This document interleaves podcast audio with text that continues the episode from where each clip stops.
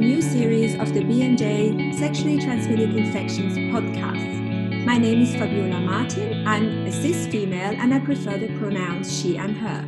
I am the BMJ STI podcast editor and a consultant physician in sexual health medicine. I also work as a senior research fellow at the School of Public Health at the University of Queensland here in Brisbane, Australia. Today, we will focus on why healthcare services need to adapt and provide inclusive and non discriminating services for people, independent of their gender or sexual preferences. It is a pleasure to welcome Dr. Jae Sevelius, Associate Professor at the University of California, San Francisco, and Dr. Graham Neilsen, Consultant Physician in Sexual Health Medicine in Brisbane, in Australia. Good morning and welcome, Jay. How is the weather in good old San Francisco? Well, unfortunately, it's quite smoky here. We've been having a lot of fires. So uh, it's fire season, it's an early start. So uh, our respite for getting out in nature during shelter in place, as you know, COVID is has, has really run rampant in America. So we're battling a few different things at once. Yeah, it's fire season here in Australia too, but um, I'm sorry to hear about the smoke. And I guess going out is so important. Walking in nature is so important now. Um, I hope it improves very soon. And um, coming to Graham, Graham, good morning. It is 7:30 a.m. and I hope not too early for a breezy doc. No, not at all. Good morning. I, I see that you're already in your clinic room, so well done you. yes, a bit of a struggle at 5 a.m., but here we are. Here we are. Well, before we dive into media res, Jae, could you please tell us a little bit about yourself and your scope of work at UCSF? Sure. Well, my uh, uh my name's Jae Sevelius. I prefer they them pronouns, but she her is okay too. Uh, I, my training, my PhD is in clinical psychology, so I'm a licensed clinical psychologist, but I primarily do research uh, on, with uh, transgender and gender diverse populations, primarily around sexual health and HIV prevention and treatment. I'm based at the uh, in the Department of Medicine at University of California, San Francisco, and I'm affiliated with the Center for AIDS Prevention Studies and the Center of Excellence for Transgender Health. Wow, impressive. And uh, if I could follow up with Graham, Graham, would you mind telling us a little bit about yourself, please? Certainly. Uh, so I am a cis male, uh, prefer pronouns he, him. I am a sexual health physician working in both public and private practice.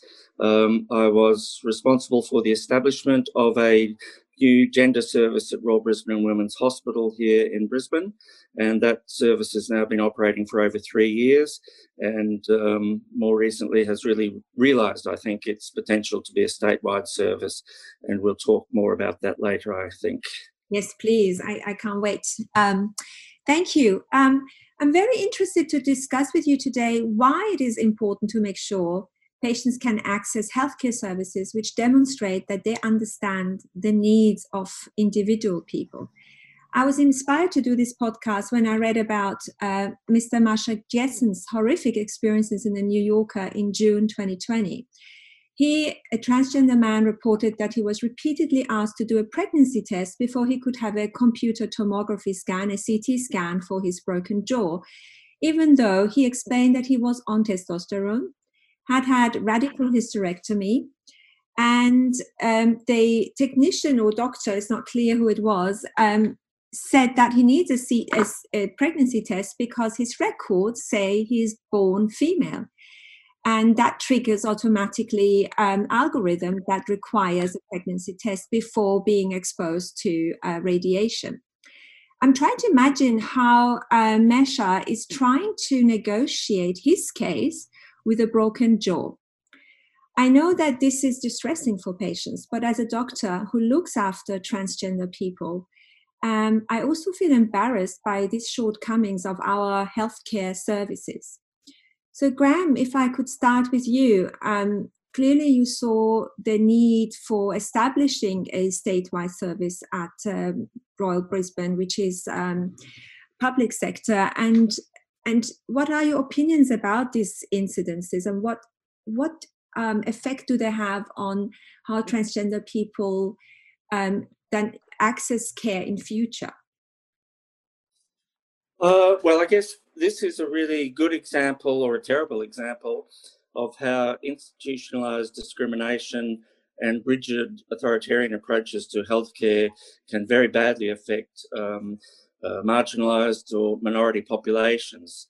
Um, the adherence to an algorithm such as you described um, is not unusual in the health system, and perhaps it's actually becoming more common um, as uh, a lot of systems become formalized and um, uh, strictly adherent to requirements for accreditation, for example.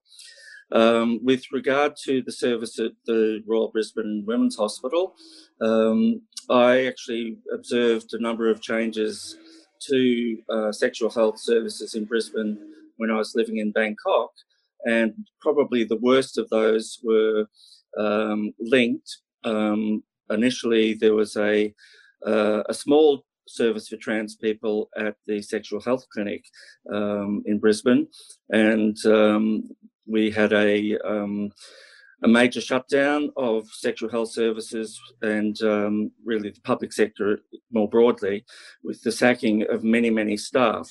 Uh, the sexual health service here lost about 70% of its staff in those changes.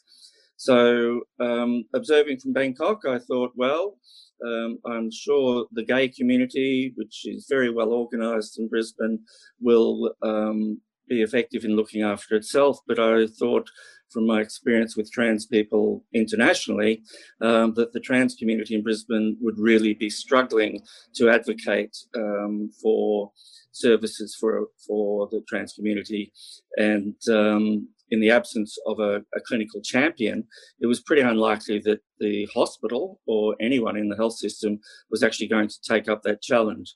So I came back to Brisbane in 2013 with a pretty strong and passionate commitment to reverse that problem and re-establish a service for trans people in Brisbane. And I considered that it should happen at the hospital rather than the sexual health clinic so that it might become uh, entrenched in the hospital uh, structure. Mm-hmm. Um, it was a major struggle, but we were successful uh, in obtaining funding to establish the service. And um, we had a narrow scope initially, very uh, narrow diagnostic and assessment uh, process. And we're in the process of broadening that so that we can undertake follow up care for patients. Mm-hmm. Um, but yeah, we've worked very hard to reverse the institutionalized or structural discrimination. And perhaps I can talk about that further um, later. Thank you. Sure, sure. Um, this is really fascinating how, um, as you said, some groups have established how they can defend themselves or fight the corner, and some other groups need more support still because they're not acknowledged as such. Um, and um, Thank you. Jae, may I ask you if you could tell us why non responsive and rigid health service systems may directly or indirectly affect the healthcare outcome of transgender people? Sure, I could take a stab at that.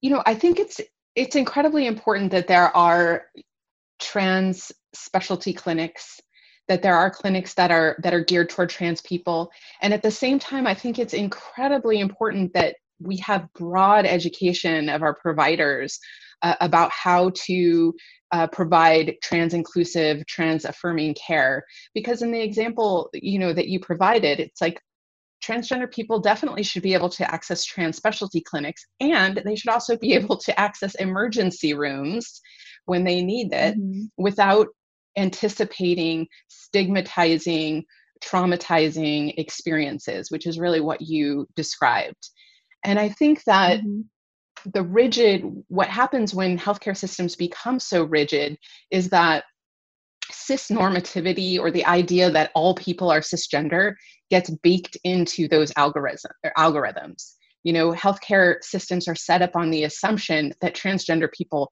don't exist. And that is essentially what that person was being told when they were being told to um, take a pregnancy test regardless of their gender identity, regardless regardless of what organs they had, regardless of whether or not it was um, important to their care. And so I think until we have um, healthcare providers that are educated about the broad range of how their patients can show up, both identity wise and, and in terms of you know how they present, um, what body parts they might have, um, then we are going to continue to see transgender people erased at institutional levels. Yeah, you really explained this very well. And erase is evokes for me certainly a very emotional reaction. And um, I can only imagine how scary it is when one experiences that, um, trying to seek uh, emergency, especially emergency healthcare for oneself or one's child. Graham, could you share with us any of your personal experiences as a healthcare professional who provides care for transgender people? Have you witnessed um, or heard stories of um, your patients suffering directly as a consequence of non responsive uh, providers? Some of my patients, for example, refuse to attend their appointments in large hospitals, as Jae just just um, alluded to. So, because these are not transgender services, these are, let's say, cardiologists or pulmonary pulmonary departments, different diabetic clinics. Uh, because of fear of being addressed by their natal name or being misgendered, and they understand that well they feel that no one understands that this misnaming misgendering can really trigger um, their gender dysphoria, um, which they're trying to, you know, address uh, with gender affirming therapy. Um, as a result, of course, they miss out on healthcare services that they need and entitled to have. Um, they also report, report really kind of um, services that they need as humans. Um, they can't go to these hospitals because, as a transgender man or woman or non binary person, there is no toilet they could access. So, um, I'm always, you know, kind of shocked when I hear these stories. Um, and Graham, have you have you come across this? I'm I'm I'm, I'm sure you have because you were trying to set up the services. I have many experiences that are relevant. Um, I guess probably the top of that list was the absent, complete absence of a trans service in Brisbane uh, for uh, several years uh, at a time when trans services were available in a number of provincial towns in Queensland. So the state capital and the quaternary um, referral hospital for Queensland had no service at all. So trans people, as, as you said, Jae, uh, didn't exist. There was no requirement or need for such a service. And I fought very hard to uh, make sure that it was understood that service was in fact essential. Um, there are many examples of such discrimination. I guess the most obvious one is something you alluded to there, uh, Fabiola, uh, in terms of um, gender markers and legal identity documents. Um, until very recently, it was very, very difficult to uh, get a patient's preferred name into the medical record system at the hospital. And um, that's only changed just recently. Likewise, changing uh, identity documents from birth certificate and uh, more broadly, uh, that's also very difficult still in Queensland, where um, you are able to change uh, your sex marker on your birth certificate, um, sorry, your name on your birth certificate, but not your sex. Um, to be able to change your sex on your birth certificate, um, you actually require surgery to reproductive organs, is how this, the uh, legislation reads. So there are, there are major challenges such as those. And then I guess very much more specific, I'm reminded of a number of referrals I've made to the hospital here uh, for trans men um, seeking uh, top surgery. And um, they've all been rejected, and the and I've taken that to the highest level. And the glib response that I've received from the hospital is that that service does not exist. Again, if you like, a, a complete erase, erasure of um, the needs of trans people. Um, there are many, many other examples. Um, I guess the final one that I would mention is uh, other specialties in the hospital um, where a patient has, for example, uh, a renal condition. When the uh, specialist physician discovers that the patient is on testosterone, um, they um, it is not an unusual experience for me to have the patient's testosterone therapy ceased without any consultation with me. Um, on the basis that, well, this um, strange thing you're doing for this strange patient must be the thing that's exacerbating their renal function. Um, of course, that's not true, but because the patient is different in some way, um, their difference is also erased. Mm-hmm. Wow, that is um, that must be well confusing and and also distressing, physically distressing. I just I just wonder, Jae, when we when I looked at your you know research outcome and saw your focus on gender affirmation, I also came across um, this phrase healthcare or this term healthcare empowerment, and um, I wonder if you could explain to um, our audiences gender affirmation on one side, but also what is healthcare empowerment? How does this work? And um, how does it actually improve the health of transgender people? Mm-hmm. Thank you. Yes, so gender affirmation is a concept that grounds the majority of my research. And, you know, gender affirmation has come to be understood to primarily apply to medical procedures like um, gender affirming hormone therapy, gender affirming surgeries, but there's also social aspects to gender affirmation that are really important that uh, um, Graham was mentioning around.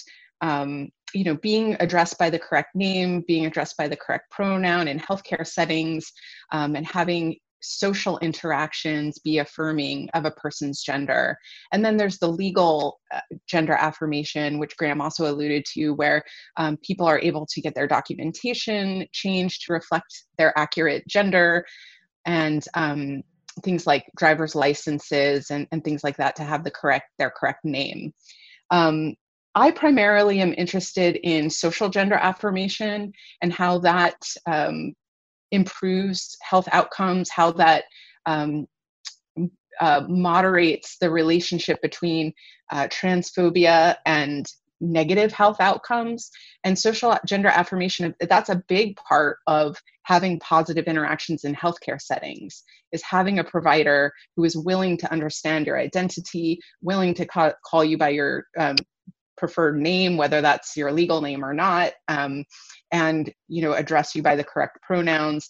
Um, I would even put in you know the category of social gender affirmation, um, just some of those nonverbal cues that we take for granted a lot of times in our um, in our interactions that can be either gender affirming or gender disaffirming.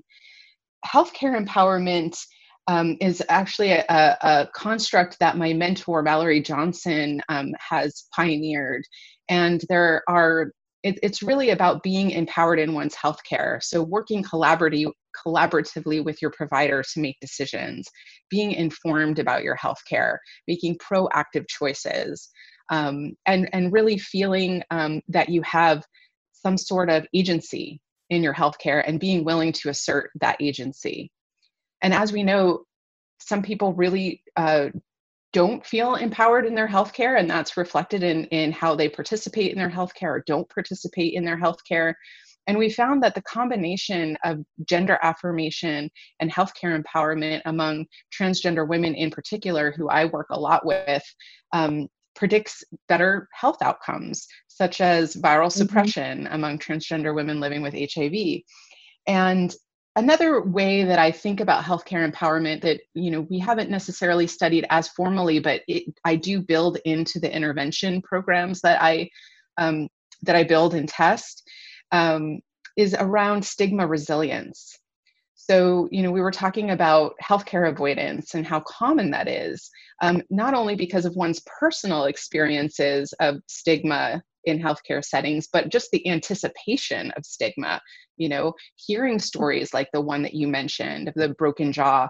Um, you know, a transgender person who hasn't ever had to go to the emergency room might say, if I ever have, have to go to the emergency room, I, I probably just won't go. You know, and and and we mm-hmm. certainly have known of cases like that.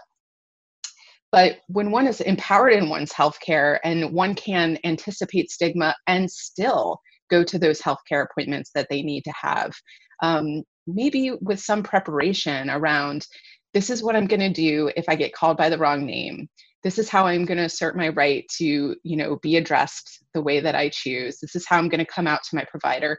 Or in some cases this is how i'm not going to come out to my provider. I'm going to pass a cisgender in this interaction because that helps me feel safer even though it's disaffirming and it's still not a ideal interaction um, one of the things that I think is really important is that we help transgender people navigate the systems that currently exist.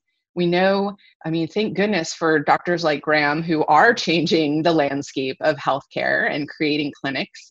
But we also know that the entire system is not going to be changed overnight. And in fact, in some ways, it's actually changing for the worse um, with some of the algorithms that you mentioned. So, how do we help transgender people be more resilient in their healthcare? How do we empower transgender people in healthcare um, so that they can navigate the systems and get the care that they that they need? Maybe it's not the ideal care that they deserve, but you know, having access to the treatment that that people really need.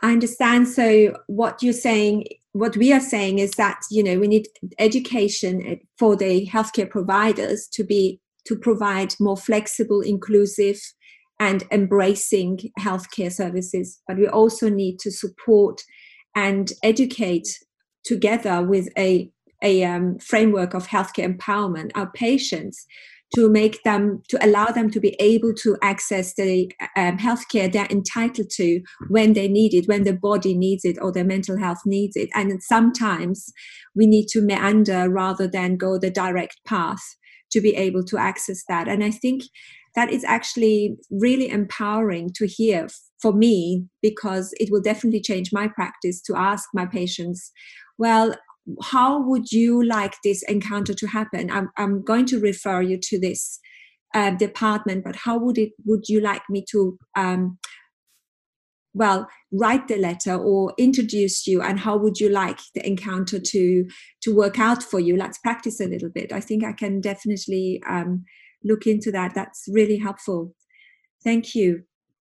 Um, graham looking ahead what has already been implemented or which small steps could we take to make healthcare provision safer and more appropriate for all people in our healthcare settings. I know that you have, you know, explained us a little bit about the the overall um, struggles or or championship that you had to you and your team had to take forward to implement what you're doing. But you know, if you think about other departments that are not necessarily transgender focused but want to be inclusive, which little steps can they take to make uh, their services more inclusive? I suppose I could describe this as something of a war of attrition.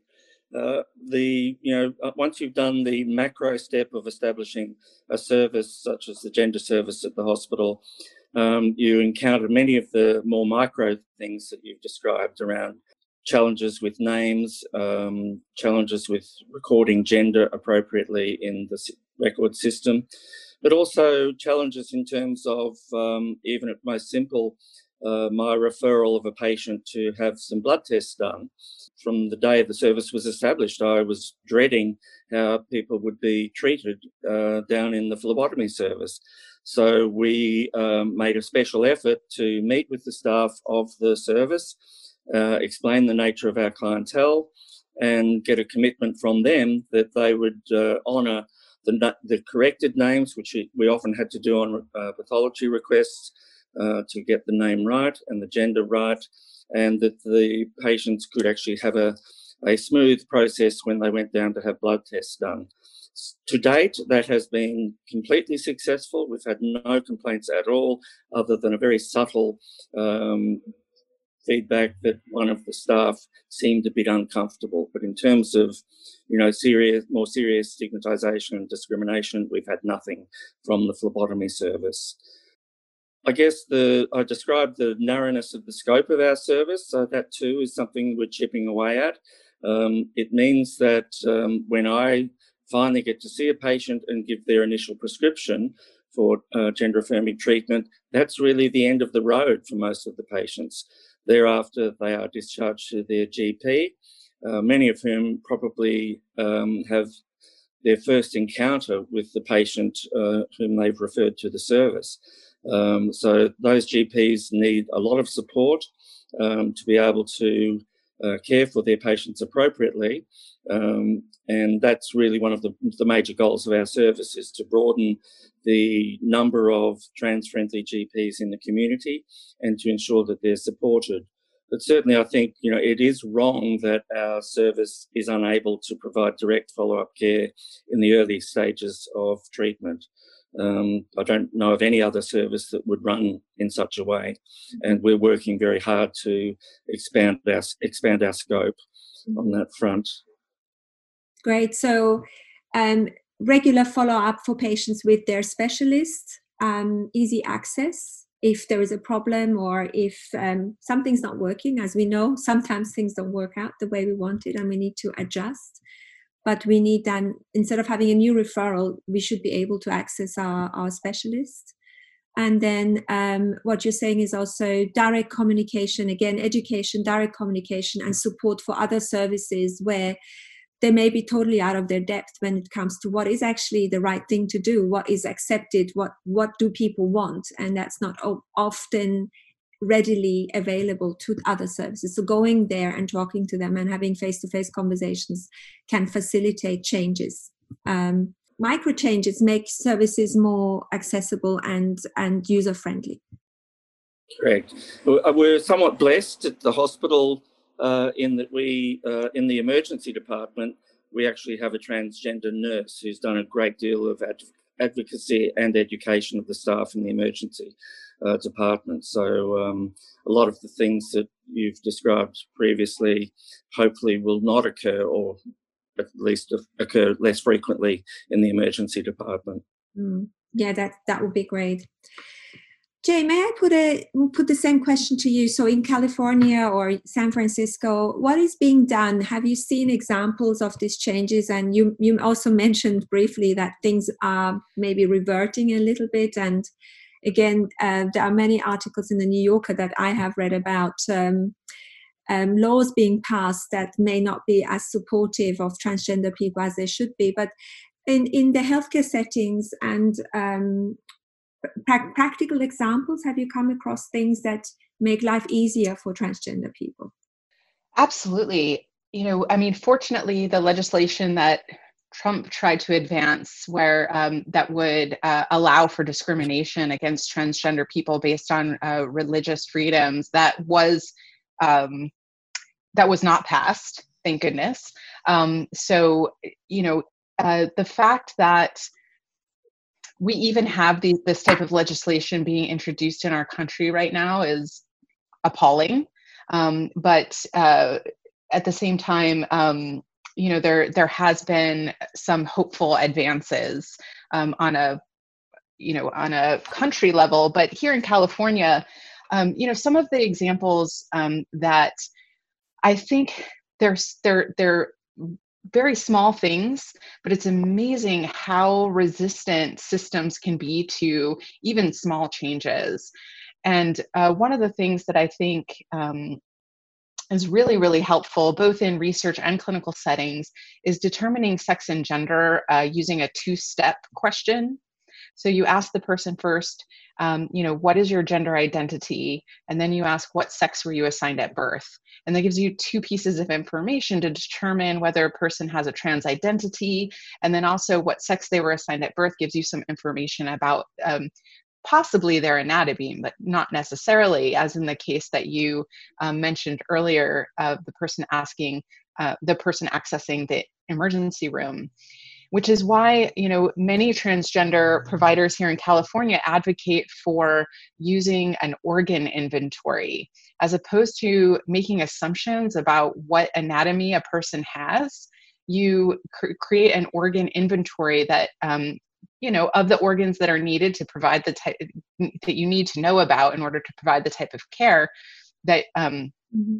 that you're providing and you know if, if algorithms were based on things like an organ inventory, then it might be appropriate to ask a person, even a transgender man, to take a pregnancy test if they had a uterus and maybe were actively having sex with cisgender men.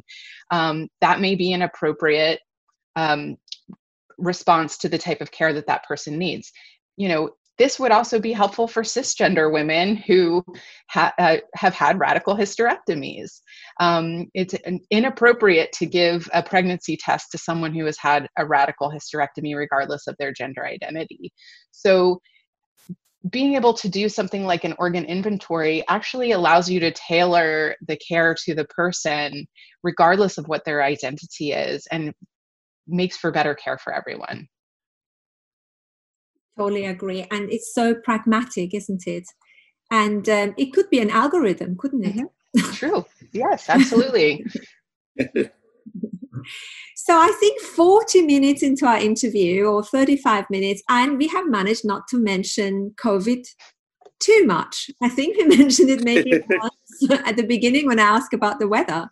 But hey, we're here we are, and it um, let's not leave it out. It is affecting us all. Um, so we have had about six months of what I could call acute health telehealth experiences.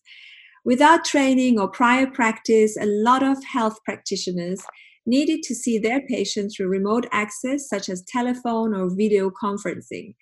And um, what have we, you know, gained or lost through this very much needed rapid modernization? It was, you know, there was actually, I'm really glad that we had those options.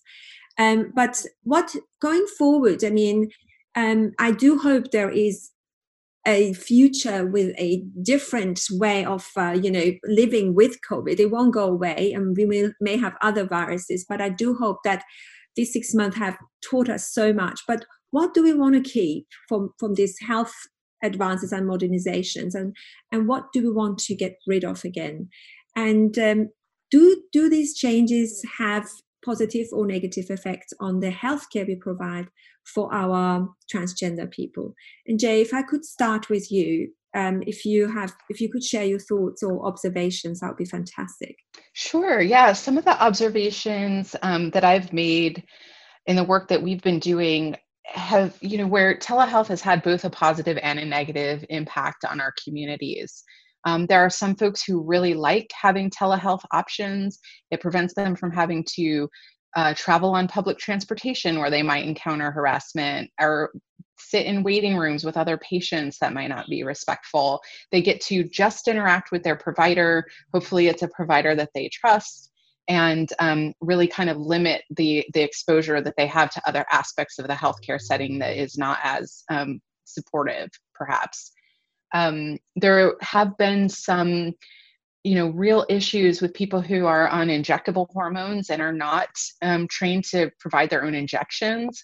And so they've had trouble um, accessing hormones or um, self-administering their hormones and they've so they've had gaps in their hormone therapies which can have side effects and negative consequences. Um, you know the other the other thing is that for our communities who are more marginalized um, have lower education levels lower uh, technology literacy um, it's been very difficult for them to access telehealth platforms. So some of our communities have never used zoom before or any kind of video um, chat maybe beyond like um, facebook messenger or you know yeah. those kinds of more social platforms um, and so we have seen some folks who have just sort of been shut out of um, the whole system the telehealth system but also um, be, ha- having access to sort of the the cutting edge information and social support that we've seen really boom during covid where social uh, social support groups have gone online um, you know neighborhood information groups about covid you know you can join zoom groups about that. And you know so some of the more marginalized folks in our communities have sort of been shut out of those um, you know of those groups. But there are other folks who feel like this has been a really amazing experiment in showing that like a, a lot of transgender health can be done remotely and so for folks who live in more rural areas and can't commute to the urban centers to where the transgender specialty clinics are necessarily can get a lot of the um, prep work for their surgery done remotely or can um, do some initial assessments remotely, whereas previously um, it was sort of insisted upon that they come in person, which was expensive and time consuming. So I think there's been pros and cons, and and I think it's it has been a really amazing learning opportunity. Mm-hmm. Yeah, no, I, I, I do agree with you. And my personal experience has been that um, the initial consultation via phone, I find it really difficult to remember the patient and remember the story because I don't have a face to associate it with. But video conferencing works actually really well. And yes, it saves a lot of money and um, a lot of uh, time, taking time off work, etc., for patients who live far away. Graham, I think uh, you have a good story to tell us about uh, televideo conferencing because Royal Brisbane has been offering this for a while, but uh, the pandemic has uh, been a bit of a catalyst. Absolutely. Um, the experience at the gender service has been very, very positive with, with telehealth. Um, and in fact, um, I think a lot of things have happened for the service that perhaps would not have happened without COVID um, or at least taken maybe years to be uh, a reality. Um, what we've seen happen um, is that um, you know we we did have a mandate to have a statewide service, but that was quite challenging for obvious reasons. Queensland is a huge state. Um, um, you know, you compare Australia with the United States, and uh, the state of Queensland, I think, would cover a very large proportion of the land area of the United States. So the distances are vast. Um, the costs are also huge for patients to come down to Brisbane from rural areas. And so uh, telehealth has made a huge difference in terms of access for services. Um, we, uh, in fact, recently I did my first telehealth consultation with a patient in another state um, an Aboriginal patient, Indigenous patient, um, uh, with an interpreter because they didn't speak English. Um, so I think that's a, a, really good example of a service that would not have been provided without COVID's uh, impetus for telehealth. We are now seeing quite a, a palpable increase in the proportion of um, Indigenous patients accessing the service both directly but also, uh, much more importantly, via telehealth. Um, and so I think um, looking to the future, uh, we're very likely to maintain the telehealth option so that patients um, in rural areas, uh, particularly Indigenous uh, patients who probably would never be able to make it down to Brisbane for a consultation, um, and um, you know we'll be able to provide services, I would think, indefinitely through that medium. It's it's unbelievable, isn't it? I mean, if you think about transgender people being a marginalized group or disenfranchised group, but then the indigenous population of Australia within the transgender group to be able to access them and to provide them a friendly service is is um, is is fantastic. So I do hope you write this up, Graham. Um, uh, definitely just comment on it. Um, I don't know if I'll be writing it up, but you're right. There, there is another, um, perhaps obvious, but uh, I'd like to name it. Um, in terms of stigma and discrimination, um, Indigenous trans patients obviously experience a, a, a major um, phenomenon uh, about intersectionality.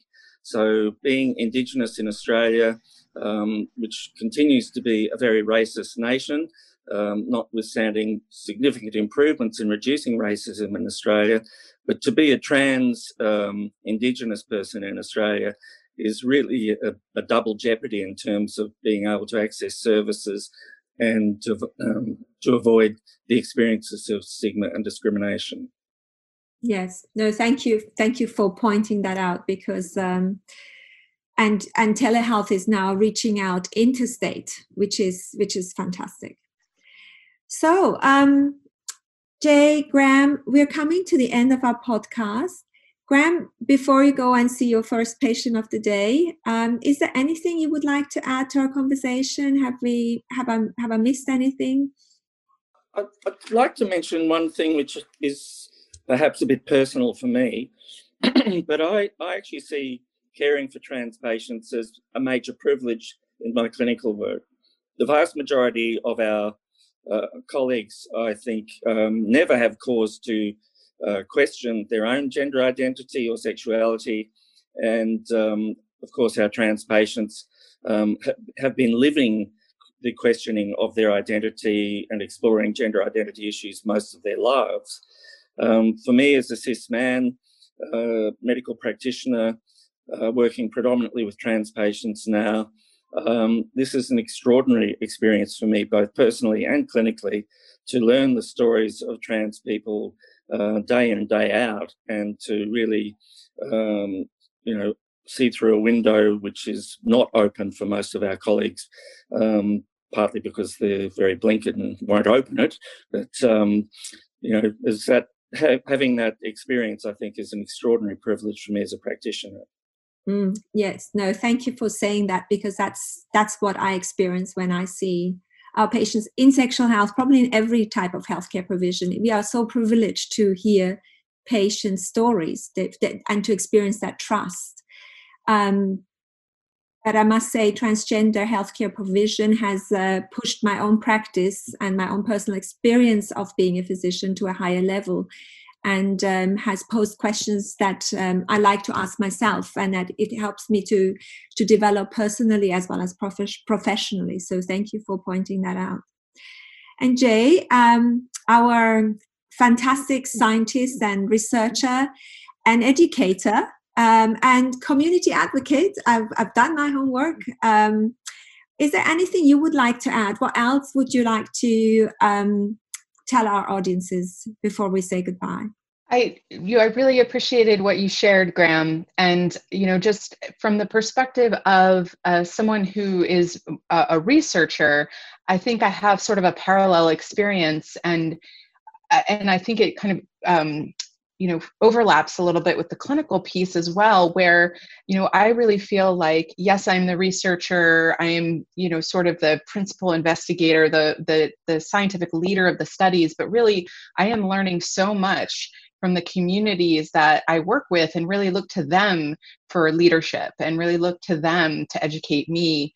And um, and not in the way where we're putting responsibility on trans communities to educate you know their own providers or to educate um, you know non-trans people about their issues but really looking to them as experts of their own experience. And um, also you know i really value um, you know hiring research staff from within the community um, that cannot be stressed enough. I mean as graham mentioned you know the transgender nurse in the emergency room you know not that transgender people should be uh, solely responsible for educating uh, you know other people but just having you know the presence of you know out transgender people at different levels of, of all of our systems um, really enriches all of us and enriches all of our systems. And um, and helping you know to create structures in which community can can really have an active voice in shaping healthcare settings in shaping the research agenda. And so i really value elevating um, elevating the role of community in in shaping all of our systems and our approaches to our work. Thank you. Thank you graham and thank you Jae. That was that was beautiful. Um, thank you for your time for your effort to provide us with this very informative um, overview and, and detailed insights into your work into your interactions into experiences as researcher healthcare provider. And um, on behalf of the BMJ STI podcast team, I thank you and all our colleagues for their efforts to improve the healthcare provision for transgender people. And um, Jae, I say goodbye to you. Enjoy your lovely day. Thank and you, I Fabiola. Stops. Thanks for having me.